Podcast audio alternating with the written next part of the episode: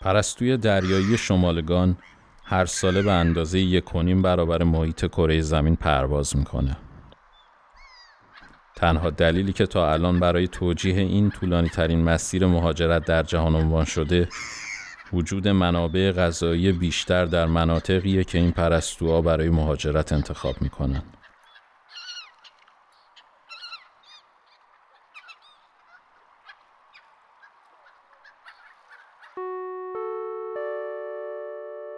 این پادکست درباره مهاجرت نیست.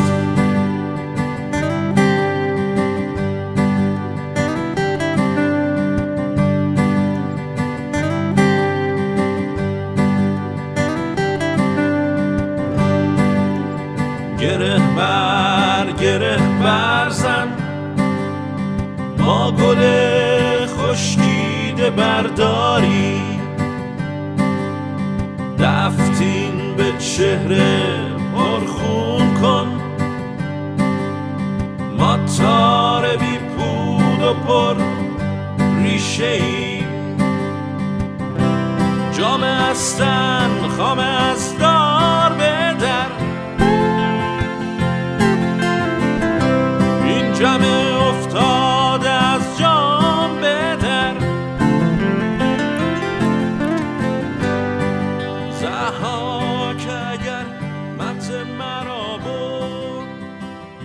سلام دوستای عزیزم از سالن پرواز. با قسمت دوم از صحبتهای من و سام در خدمتون هستم.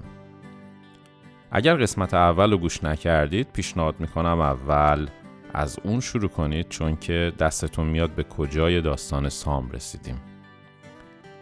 و همینطور ازتون خواهش می‌کنم در هر پلتفرمی که دارید ما رو گوش می‌کنید برامون پیغام بذارید و نظرات و پیشنهاداتتون رو بهمون بگید. این خیلی ارزشمنده برامون.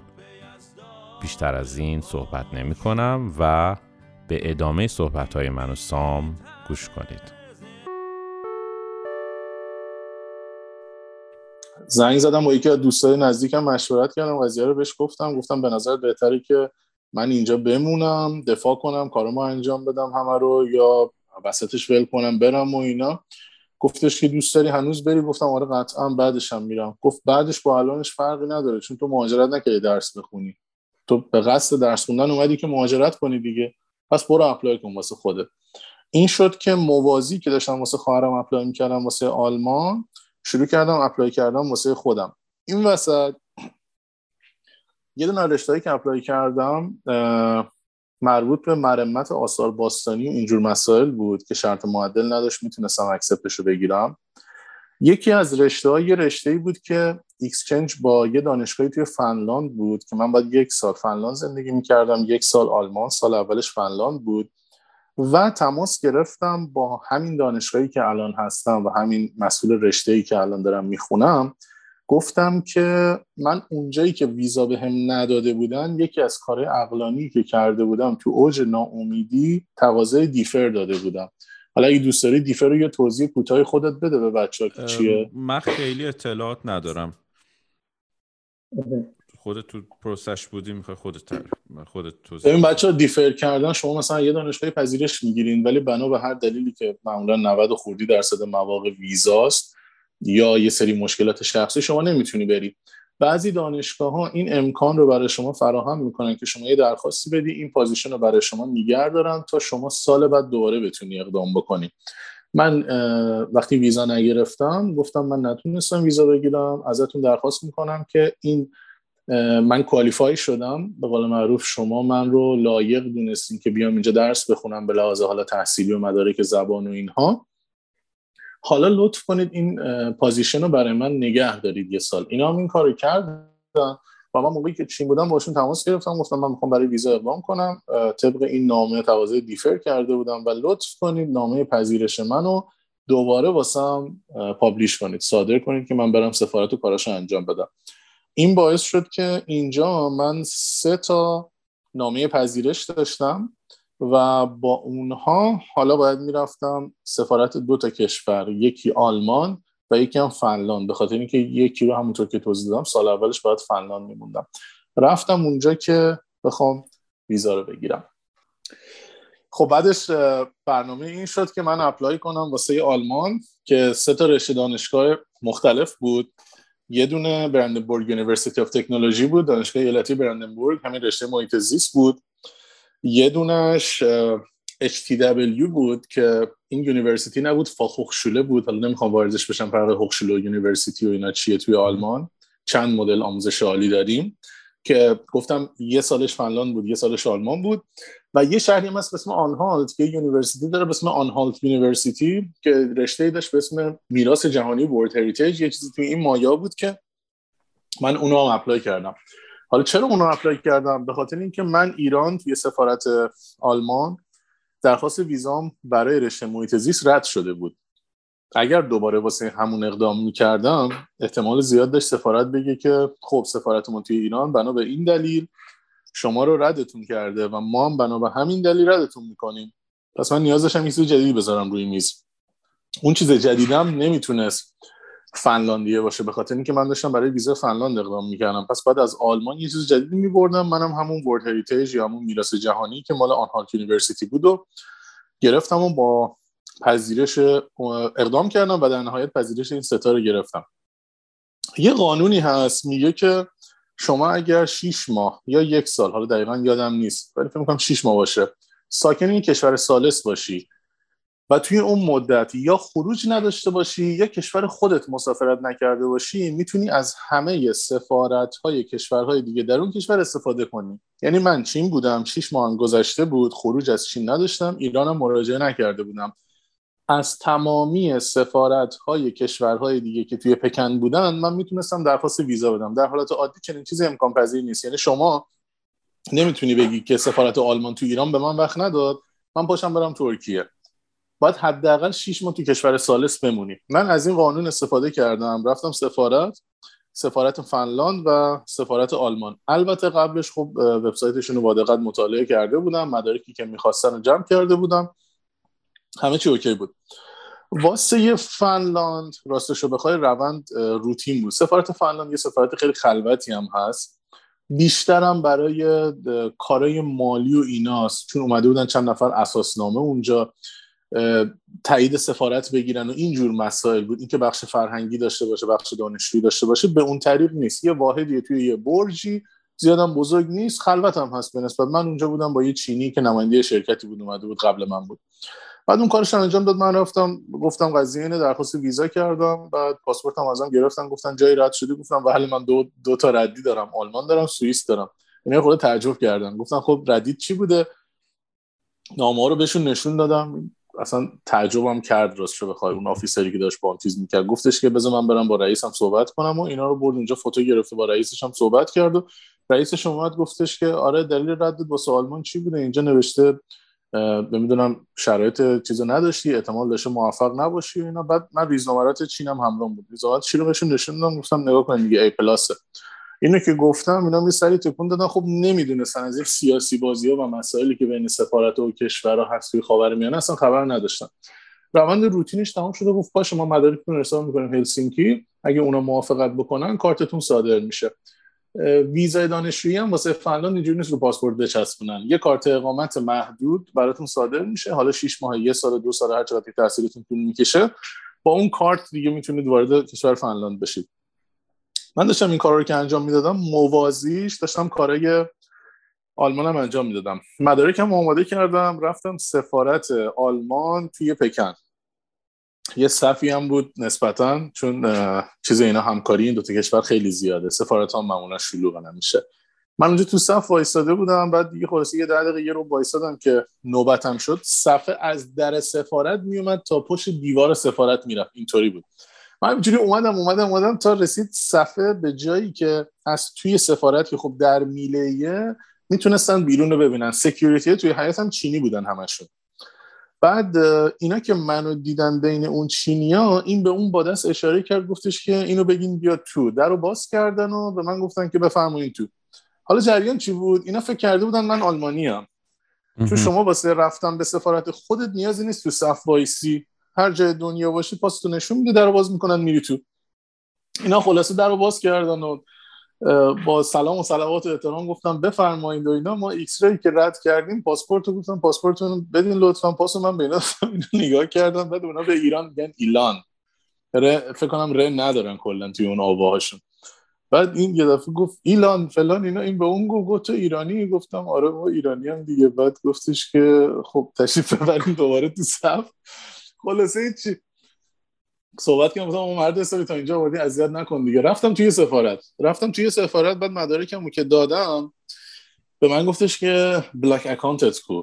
حالا داستان block account هم من این توضیح بدم واسه دانشجویی که می‌خوان بیان آلمان. دانشجویی که از سراسر دنیا می‌خوان بیان آلمان از کشور خودشون باید یک حساب بانکی در Deutsche Bank باز کنن و معادل هزینه یک سال زندگیشون رو در اونجا block کنن. این پول تقسیم بر دوازده ماه سال میشه. هر ماه واریز میشه به حسابشون یا اجازه برداشت از این پول رو به صورت ماهیانه دارن بعضی ایالت آلمان بعد از اینکه شما وارد خاکشون شدین این پول رو به طور کل block نمی‌کنن. همون روز اول می‌تونی کلش رو برداری. خیلی از ایالتاش هم block می‌کنن ماه به ماه بهت میدن. ولی اولش شما باید کل پول رو وارد یک حسابی یه block account تو Deutsche Bank بذاری. گفتش که آره تو باید این همچین چیزی ارائه بدی. گفتم چشم. پا شدم رفتم دویچه بانک نمایندگیش توی پکن. اونجا هم بسیار شلوغ بود و پر دانشجو بود و اینا. وایسیدم تو صف تا نوبتم شد. نوبتم شد. گفت تو ایرانی شما جز تحریم های چیز هستین مالی آمریکا هستین. ما نمی‌تونیم براتون حساب باز کنیم. گفتم خب حالا اوکی اینش که مشکلی نیست. قبلا من مشکل بانکی برخوردم. الان برنامه چیه؟ چیکار کنم؟ گفت ما نمی‌دونیم مثلا اطلاع نداریم. شما باید با سفارتتون هماهنگ کنید. رفتم سفارت گفتم قضیه اینه. ما تحریمی اینا هم همچین حساب باز نمی‌کنن. گفت خب اینجوری که نمیشه که باید یه راهی داشته باشه. بالاخره دانشجو ایرانی نمیاد آلمان. گفتم خب چرا میاد؟ چیکار می‌کنه؟ گفتم یه مهری می‌زنن تو پاسپورتش. میگن دارنده این ویزا به شرط داشتن این 8000 خودی یورو اجازه ورود به خاک آلمان داره. با تعجب داشت من نگاه می‌کرد. فکر کرد من دارم قصه میگم واسش. باورش نشد اصلا. سفارت آلمان رو داری میگی؟ رفت سفارت, آ... سفارت آلمان توی پکن اصلا باورش نمی‌شد این حرفی که من دارم بهشون می‌زنم. شما از ایران که اقدام می‌کنی ویزات که صادر میشه پاسپورت که میدی ویزا رو بچسبونن ویزا رو میچسبونن روی ویزا مهر می‌زنن یا صفحه بغلش. میگن دارنده این ویزا در صورت نشان دادن یا داشتن 8000 خودی یورو که الان شنیدم شده 10000 یورو اجازه ورود به خاک آلمان داره. که اونجا چک می‌کنن. بسیاری از آفیسرها تو مرز ورودی آلمان اصلا کر نمی‌کنن. میگن آقا بفرمایید مورو می‌زنن. میگن برو. بعضیاشون میگن پولو بده بشمریم. بعضیاشون هم میگن پولو در ببینیم. فقط یه نگاهی میندازن. همینطوری فقط ببینن پول هم بده. بعضیا میگن جلو بشمر. این همه حالتاش هست. خلاصه هیچی. اینا من بهشون گفتم و قضیه اینه. اینا اصلا باورشون نشد. بعد من عکس گرفتم از چند تا از دوستان که کارشون انجام شده. عکس پاسپورت ها اینا رو بردم بهشون نشون دادم. گفتم نگاه کنین. وضعیت اینجوری ها گفتن نه همچین چیزی مقدور نیست. سرتو درد نیارم. من انقدر رفتم اومدم رفتم اومدم و جالب اینجاست که محل صدور ویزای دانشجویی سفارت آلمان توی پکن یه جای جداست. مثل همین کاری که جدیدن توی ایران کردن. دانشجوها میرن یه شرکت شخص سالسی اون کارشون رو انجام میده با سفارت در ارتباطه. خیلی جای دنیا اینجوریه. ولی من می‌رفتم سفارت. نهایتا انقدر رفتم اومدم این چیزی که دارم میگم بچه ایران کسی که الان درگیر اپلای باشن شاید اصلا نتونن تصور کنن. من کنسول سفارت رو تونستم تو وقت نهارش ملاقات کنم. یعنی دیگه انقدری که رفته بودم این کارمنده گفتم آقا یکی هست ایرانیه این دم به دقیقه اینجاست و مشکل هم داره واسه مشکلاتش هم داره اویدنس میاره هر سری. آقا بیا ببین حرفش چیه می‌تونی کارش رو بندازی یا نه؟ یا آقای خیلی خوبی اومد بعد شروع کرد با من صحبت کردن. گفتش که من ایران بودم. جالب ایران رو میشناخت. می‌گفت من سه چهار سال ایران بودم. اونجا توی سفارت کار می‌کردم. جز بهترین سالهای عمرم بود. کلی خاطره خوب از ایران دارم. می‌خوام کمکت کنم ولی دستم بسته است. این چیزی که تو داری میگی رو من نمی‌دونم. ایرانم که بودم قسمت دانشجویی و صدور ویزا دانشجویی من نبودم. واسه همین مثلا اطلاعی ندارم از این قضیه که تو داری میگی. برو یه راهی پیدا کن. منم اینجا کمکت می‌کنم ویزات صادر بشه. گفت ادمیشنت هم برای من بیار بهش گفتم دوست عزیز ادمیشن رو با دی نمیفرستم با پست عادی میفرستم. گفتش خب مشکل نداره اونم نهایت سه چهار روزه می‌رسه دیگه. این اصلا هیچ ذهنیتی نداشت. DHL تو خاک آلمان یه روزه یا نهایتا دو روزه می‌رسه. جای دیگه دنیا سه روزه. اگه خیلی دور باشه یه جزیره دور افتاده باشه چهار روزه نهایتا دیچل میرسونه. این فکر می‌کرد پست عادی مثلا یه چیزی که 6 7 روزه می‌رسه در صورت یک کف کف کفش 25 روز تو راهه تا ایران. گفتم مرد اسم من نامه پذیرش از کجا واسط بیارم؟ این تا صادر بشه برسه 25 30 روز طول می‌کشه. خلاصه گفت نمیشه. یه دفعه یه چیزی تو ذهنم جرقه زد. گفتم ایمیل بزنه دانشگاه بهت بگه منو گرفته تو قبول می‌کنی؟ یه نگاه کرد و گفت آره ایمیل بزنم من مطمئن بشم پذیرش چون من باید حتما مطمئنشم اصلش ببینم. گفتم این block account رو چیکار کنم؟ گفت یا block account برام بیار یا ضمانت نامه مالی بیار. خلاصه چی دیگه. اینم این کاری کرد و رفتش. حالا یه چیزی من اینجا قبل اینکه اصلا این اپیزود رو شروع کنیم چون من اپیزود پادکست تو گوش میدم می‌خوام در مورد اپیزود قبلیت بگم. ایراد نداره OK ه؟ نه مشکلی نداره بگو. آره چون در مورد ترکیه بود بعد دوستمون داشت می‌گفت خیلی از ایرانی هایی که بهشون وعده و وعید میدن میگن بیاین سفارت آلمان در ترکیه اینجا کارتون رو راحت تر را میندازه. من در مورد سفارت آلمان توی ترکیه نمی‌دونم هیچ اطلاعاتی ندارم. ولی تجربه شخصی خودم در مورد سفارت آلمان توی چین کاملا متفاوت بود با سفارت آلمان در ایران. هم برخوردشون شما با دربون سفارت آلمان توی ایران نمی‌تونی صحبت کنی. جدی دارم میگم ما یعنی من لیست نوشته بودم یه بار مثلا اسم کسایی که به ترتیب بیان تو صف وایسن. این اومد و گو این لیست چیه دستت گرفتی؟ گفتم این لیست نفراتی که اینجا اون لیست رو جا بده من می‌بینم عصبی میشم. در کوبید رفت تو. یعنی با یه این دربونه ها دربون سفارته که اصلا نه آلمانیه نه ربطی داره به سفارت. احتمالا از یه شرکت سالس آورده باشن. و توی سفارت هم اصلا جای صحبتی بیشتر از چند دقیقه با کارمندایی که اونجا هستن حالا من با ایرانیاشون برخوردشم که اونجا کار می‌کنن نداری. ولی ببین برخورد چقدر متفاوته که کنسول تو وقت نهارش میاد باهات 20 دقیقه صحبت می‌کنه بارها و بارها و بارها بدون وقت گرفتن می‌تونی به سفارت مراجعه کنی. راهکار جلو پات می‌ذارن. و نکته جالب اینه یکی از مشکلات ما این بود که ما ایران که می‌خواستیم اپلای کنیم باید یک نسخه اصل مدارک ترجمه شده ای که به تایید تمامی ارگان ها رسیده هم از دادگستری و وزارت خارجه رو می‌دادیم به سفارت آلمان. می‌گرفتن و دیگه هم بهمون نمی‌دادن. منم رو همون حساب رفته بودم آماده کرده بودم. رفتم سفارت اینو رویت کردم و بهم برگردوندن. ما اینو نمی‌خوایم فقط می‌خواستیم اصلش رو ببینیم. خودشون هم کپی گرفتن جالبه. یه دونه کپی نداشته باشی تو ایران میگن آقا باشه برو یه روز دیگه بیا. خودشون اونجا واسه من کپی گرفتن اصلش هم برگردوندن. می‌خوام بگم این تفاوت هست. حداقل من این تفاوت رو توی پکن دیدم. یه دوره هم که سفارت آلمان وقت نمی‌داد من شنیدم اتفاقا ایرانیا می‌رفتن گرجستان شش ماه کورس زبان آلمانی میگذروندن که بعد از شش ماه بتونن از طریق سفارت آلمان تو گرجستان اقدام کنن.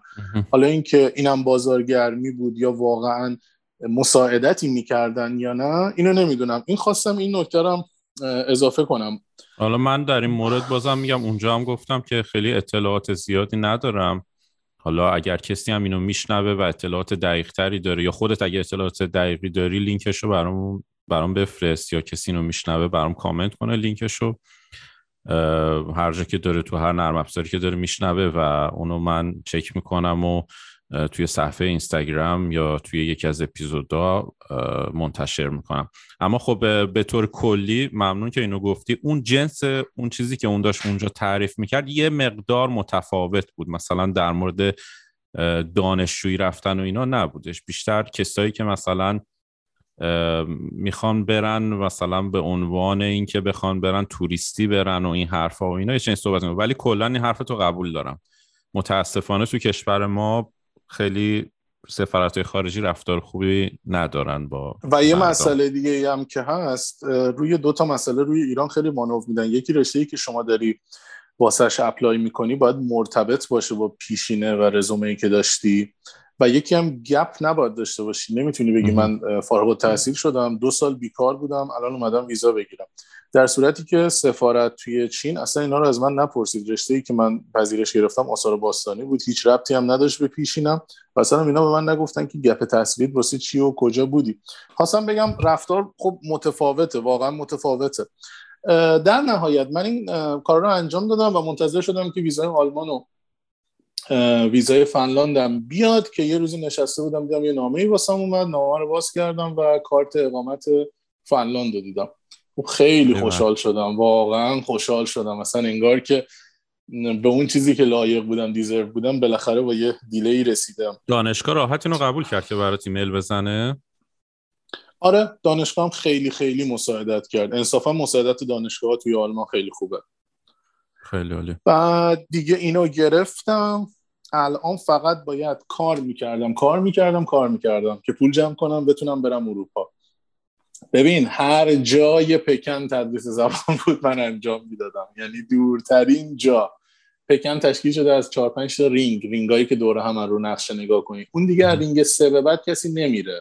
من رینگ پنج می‌رفتم تدریس می‌کردم. یعنی صبح می‌رفتم واقعا شب میومدم و خیلی هم تونستم این وسط پول خوبی save کنم. همه رو میریختم توی Agriculture Bank بانک کشاورزی. اونجا حالا چرا اسمش آوردم؟ یه قضیه داره که جلوتر بهتون میگم. و در نهایت دیگه خلاصه تاریخ رفتنم که مشخص شد و مکاتبات و همه چی رو انجام دادم. رفتم که حالا پول رو از اگریکالچر بانک بگیرم تبدیل کنم و با خودم ببرم. آها راستی بگم مشکل آلمان هم چجوری حل شد؟ من یه دوستی داشتم توی سوئیس کار می‌کرد.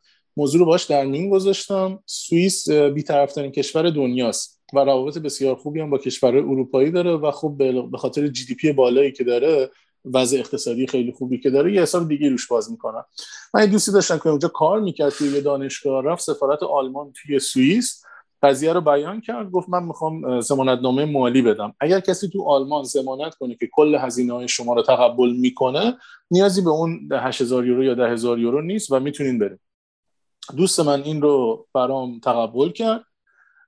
یه دونه حالا حالت رسمیشو تعهدنامهش رو برام فرستاد اصلش رو فرستاد. واسم من با اصل اون رفتم سفارت و با اون تونستم ویزا رو بگیرم و خلاصه بیام. بعدش کارت اقامت و کارا رو که انجام دادم حالا باید این پولمو می‌گرفتم تبدیل می‌کردم به یورو که داشتم دیگه میومدم اروپا و بلیط هواپیما رو با کردیت کارت یکی دیگه گرفتم. چون ما کردیت کارت نداشتیم توی چین هم نمی‌تونستیم داشته باشیم. الان که اصلا بچه دانشجو خیلی مشکل دارن. سر حسابای بانکی هم تو مشکل دارن. بانک های خیلی محلی می‌تونن فقط حساب باز کنن. بعدش رفتم اگریکالچر بانک که این پول رو تبدیل کنم. گفتم که سلام یه همچین پولی هست. معادل مثلا 6500 600 یورو من توی مدت کار کرده بودم. گفتم که آره من این پول اومدم تحویل بگیرم. گفتش که نمی‌تونی. گفت به خاطر قانون پولشویی خارجی ها روزی 50 یورو می‌تونن از اینجور حسابا استخراج کنن؟ غیر خارجی ها یعنی چینی ها 500 یورو. ما ایرانی ها یه مقداری توی این قضایات چجوری بگم خیلی راحت شده واسمون حرف زدن. در صورتی که تابوه خیلی جای دنیا. شما نمی‌تونی اینقدر راحت این جمله که من به طرف گفتم و تو بانک بگی. بالای هر cashier م توی بانک یه دوربینه. که هم همه بانک های چین هم تصویر رو ضبط می‌کنه هم صدای توی اون باجه ضبط میشه. حالا database دارن 6 ماه چقدر میمونه اگه مشکلی نباشه اینا حذف میشه. این حرفی که به من زد من خیلی ریلکس برگشتم و گفتم خوب چه کاریه؟ یعنی الان من برم بیرون خیابون یه چینی پیدا کنم بیام اینجا با آیدی کارتش 500 تا 500 تا بردارم یا مثلا 10 تا چینی پیدا کنم 10 تا 500 تا بردارم. این کارمنده بیچاره رنگ عوض کرد. زرد می‌شد سرخ می‌شد دوربین رو نگاه می‌کرد. بعد آروم سرش رو برد جلو من گفتش که شما نباید همچین چیزی رو به من بگی. تازه اصلا دوزاری مفتد اون چیزی که خیلی تو ایران ما ساده بیان می‌کنیم بعضی چیزها رو بعضی جا نباید اینقدر راحت گفت. هیچی دیگه. اومدم بیرون چند تا دانشجو چینی جور کردم با آیدی کارت اینا یکی یکی میفرستادم تو این بیچاره ها 500 یورو 500 یورو می‌گرفتم میومدم بیرون. این چنج کردن پول بود که به این اونا، وضعیت اونا از حساب تو می‌تونستن بردارن؟ آره آره آره. حالا اینکه چه جوری بود من چه کار کردم که اینا تونستن این کارو بکنن ولی آره تونستیم. حالا شاید اون پول رو من از توی بانک انتقال دادم به حساب اینا. جزئیاتش یادم نیست ولی کاملا یادمه که توی ویچت دانشگاه گذاشتم گفتم بچه ها من نیاز به کمک دارم جزئیاتش رو نگفتم. یکی از بچه اومد گفتم قضیه اینه من چند تا چینی می‌خوام با آیدی کارت برم بگیرم و خلاصه برام کل پول رو یه روزه تونستن در بیارن از بانک. خلاصه این پول رو من تبدیل کردم بلیتم که گرفته بودم موتور خریده بودم من دو تا موتور داشتم تو چین یه دونه اسکوتر برقی داشتم. آره یه دونه اسکوتر برقی داشتم یه دونه هم موتور بنزینی داشتم.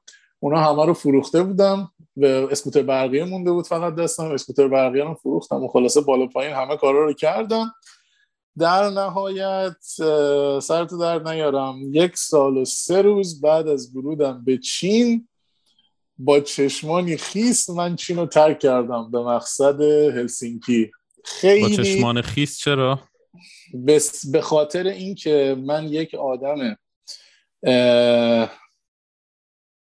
از همه جا رونده هیچی ندار به معنای واقعی به لحاظ مالی دارم میگم به لحاظ لینک. اومدم چین اون همه سختی رو تحمل کردم. بعد دو ماه تازه استارت زدم آروم آروم شروع کردم. حالا که به جایی رسیدم که یه زندگی خوب ساختم یه درآمد خیلی خوب ساخته بودم راه و چار رو یاد گرفته بودم دوستای خوبی پیدا کرده بودم همه اینا رو باید میبوسیدم بعد یه سال می‌رفتم. خیلی ناراحت بودم. خیلی ناراحت بودم. تاکسی از مرکز شهر تا فرودگاه من داشتم گریه می‌کردم. رومم کرده بودم این راننده متوجه نبود. آره فقط نگاه می‌کردم چینو ذره ذره زحمت هایی که کشیدم و خاطرات خوبی که اونجا داشتم خیلی خیلی واسم سخت گذشت. فکر کنم سوالتم جواب دادم که سالن پرواز چین به هلسینکی چطوری بود؟ اینطوری بود. دقیق تر می‌خوام حقیقتش دقیق تر می‌خوام بدونم. یعنی که حالا بیشتر دوست دارم اون تفاوت سامی که توی سالن پرواز تهران بود و می‌خواست بیاد چین و سامی که توی سالن پرواز پکن بود و می‌خواست بره برلین. درسته؟ برلین داشتی می‌رفتی؟ نه داشتم می‌رفتم هلسینکی فنلاند. هلسینکی ببخشید. سامی که ایران بوده که گفتم یه ترکیبی از یأس و خشم و استراب و ترس بود. ترس و استرابم بیشتر بود تو این سالن پرواز به خاطر اینکه هیچ رو نداشتم. هیچ رو. تو پکن حداقل یه سری آدم میشناختم. می‌دونستم اگه بمیرم جنازه‌مو میفرستن ایران. ولی هیچ رو من تو هلسینکی نداشتم تجربه ای نداشتم. اصلا نمی‌دونستم که توی کشور اروپایی قرار چه اتفاقی بیفته. خونه نداشتم. هیچی مش... من اومدم پکن. خوابگاه مشخص بود دانشگاه مشخص بود همه چی مشخص بود. همراه داشتم با من اومده بود. اونجا قرار بود برم جایی که نه سیم کارتی داشتم آدرسی سرچ کنم نه جایی داشتم بمونم. اصلا یه استراب و ترس خیلی شدیدی بود. یکی از مزایای مهاجرت اینه که این ترسه میریزه. این خیلی مهمه. حتی اقوام منم به من میگن. میگن که تو اصلا دیگه کلا اون چیزی که به عنوان استراب و ترس سفره از تو رخت بربسته. الان مثلا اگه به من بگی سام فردا بیا بریم برزیل گوشت یخ زده وارد کنیم میگم خب چرا فردا بریم؟ بیا امروز گروه بریم دیگه بیکاریم. یعنی اون دیگه الان انقدر سفر رفتم عادت کردم ولی اون خیلی بار سنگینی داشت. ناراحت بودم از اینکه یه زندگی رو با دستای خودم به معنی واقعی با دستای خودم و ساختم به یه جای خوبی رسوندم و همه رو باید ببوسم و بره. همه رو. درآمده رو لینکا رو نمی‌دونم اون دوستای خوب اون تفریح خوب. همه چی رو باید بذارم بره. خیلی ناراحت بودم. اصلا دماغ بودم ولی خب سفری بود که مجبور بودم برم. باید می‌رفتم. یه چیزم اضافه کنم. اون چند تا دوست چینی خوبی که داشتم گفتم سنشون بالا بود و با هم آره, آره. بودیم به خاطر اونا بود. زنگ زدم باشون قرار گذاشتم بیرون مؤسسه. مثلا رفتیم یه نهاری خوردیم با یک نوشیدنی خوردیم. و حقیقت رو بهشون گفتم. گفتم من ایرانی هم مؤسسه به من می‌گفت خودم آمریکایی جا بزنم الانم دارم میرم از اینجا دارم مهاجرت می‌کنم. انقدر دوستای خوبی بودین که من نمی‌تونم دیگه اینو مثلا نگه دارم پیش خودم باید همه چی رو بهتون بگم. اونا هم خیلی خوشحال شدن و گفتن اگه از اولم می‌گفتی ایرانی هستی زیاد فرقی نداشت. مهم این بود که تو آدم باحالی بودی از تو خوشمون اومد و خیلی زمان خوبی رو با هم سفری کردیم. و بعد یک سال و سه روز از چین پرواز کردم به مقصد هلسینکی. عجب. چقدر داستان این یک ساله چقدر توی این چیزی که داریم چقدر کارهای مختلفی انجام دادی و این نحوه گفتنت آدم رو بیشتر به این اشتباه میندازی که شاید این چند سال بوده. خیلی کار زیادی انجام داده بود یک سال. ولی درس تو نیمه تمام بل کردی درسته؟ درسم رو نیمه تمام بل کردم دفاع نکردم ولی یه سرتیفیکیتی گرفتم که دو روز رو پاس کردم کاملا و معدلم هم توش خیلی شده. خیلی عالیه. این خودش خیلی خوبه. آره. خیلی هم عالی خیلی هم خوب. در الان دیگه در مورد چین همه چی رو صحبت کردیم درسته؟ من خیلی خلاصش کردم ولی چینمون می‌تونیم بگیم که تموم شد اتفاقایی که توی چین واسم افتاده بود. کلیاتش رو گفتم اون قسمت که باید جزئیاتش رو می‌گفتم گفتم. آره تموم شده. دیگه سوار شدم که برم سمت هلسینکی وارد اروپا بشم. یه زندگی جدید و جالبه. حالا پیشنهاد می‌کنم اگه یه خوردم از این صحبت خوشتون اومد بعدی رو گوش بدین. به خاطر اینکه من از ایران به چین شاید یه خورده کالچر شاک شدم ولی کالچر شاک اصلی از اینجا به بعده. جدا. بر خودم آره. جالب شد. بر خودم جالب شد. خب ما قرار گذاشتیم با سام عزیز که ادامه رو توی اپیزود دیگه بگیریم که خب به حال همین اپیزودم همین مکالمه هم که داشتیم به اندازه ای بود که بشه به عنوان یک اپیزود یا حتی دو اپیزود پشت سر هم. نمی‌دونم باید بعد از بعد از ادیت در موردش تصمیم بگیریم. و قسمت بعدی رو توی یه کانورسیشن دیگه یه توی یه گفتگوی دیگه ای که با هم دیگه خواهیم داشت ضبط می‌کنیم. و بنابراین متشکرم ازت. سام عزیز و تا, تا نمی‌خوام بگم تا قسمت بعدی خدا نگهدار. خیلی چیزه خیلی حالت روتین داره. و اصلا من بگم با اجازه بگو بگو. اگه حرف تموم شده. آره آره بگو. خب دوستان خلوت کردیم که بودید تا زود بدرود. آه این خیلی قشنگ بود. تا زود بدرود.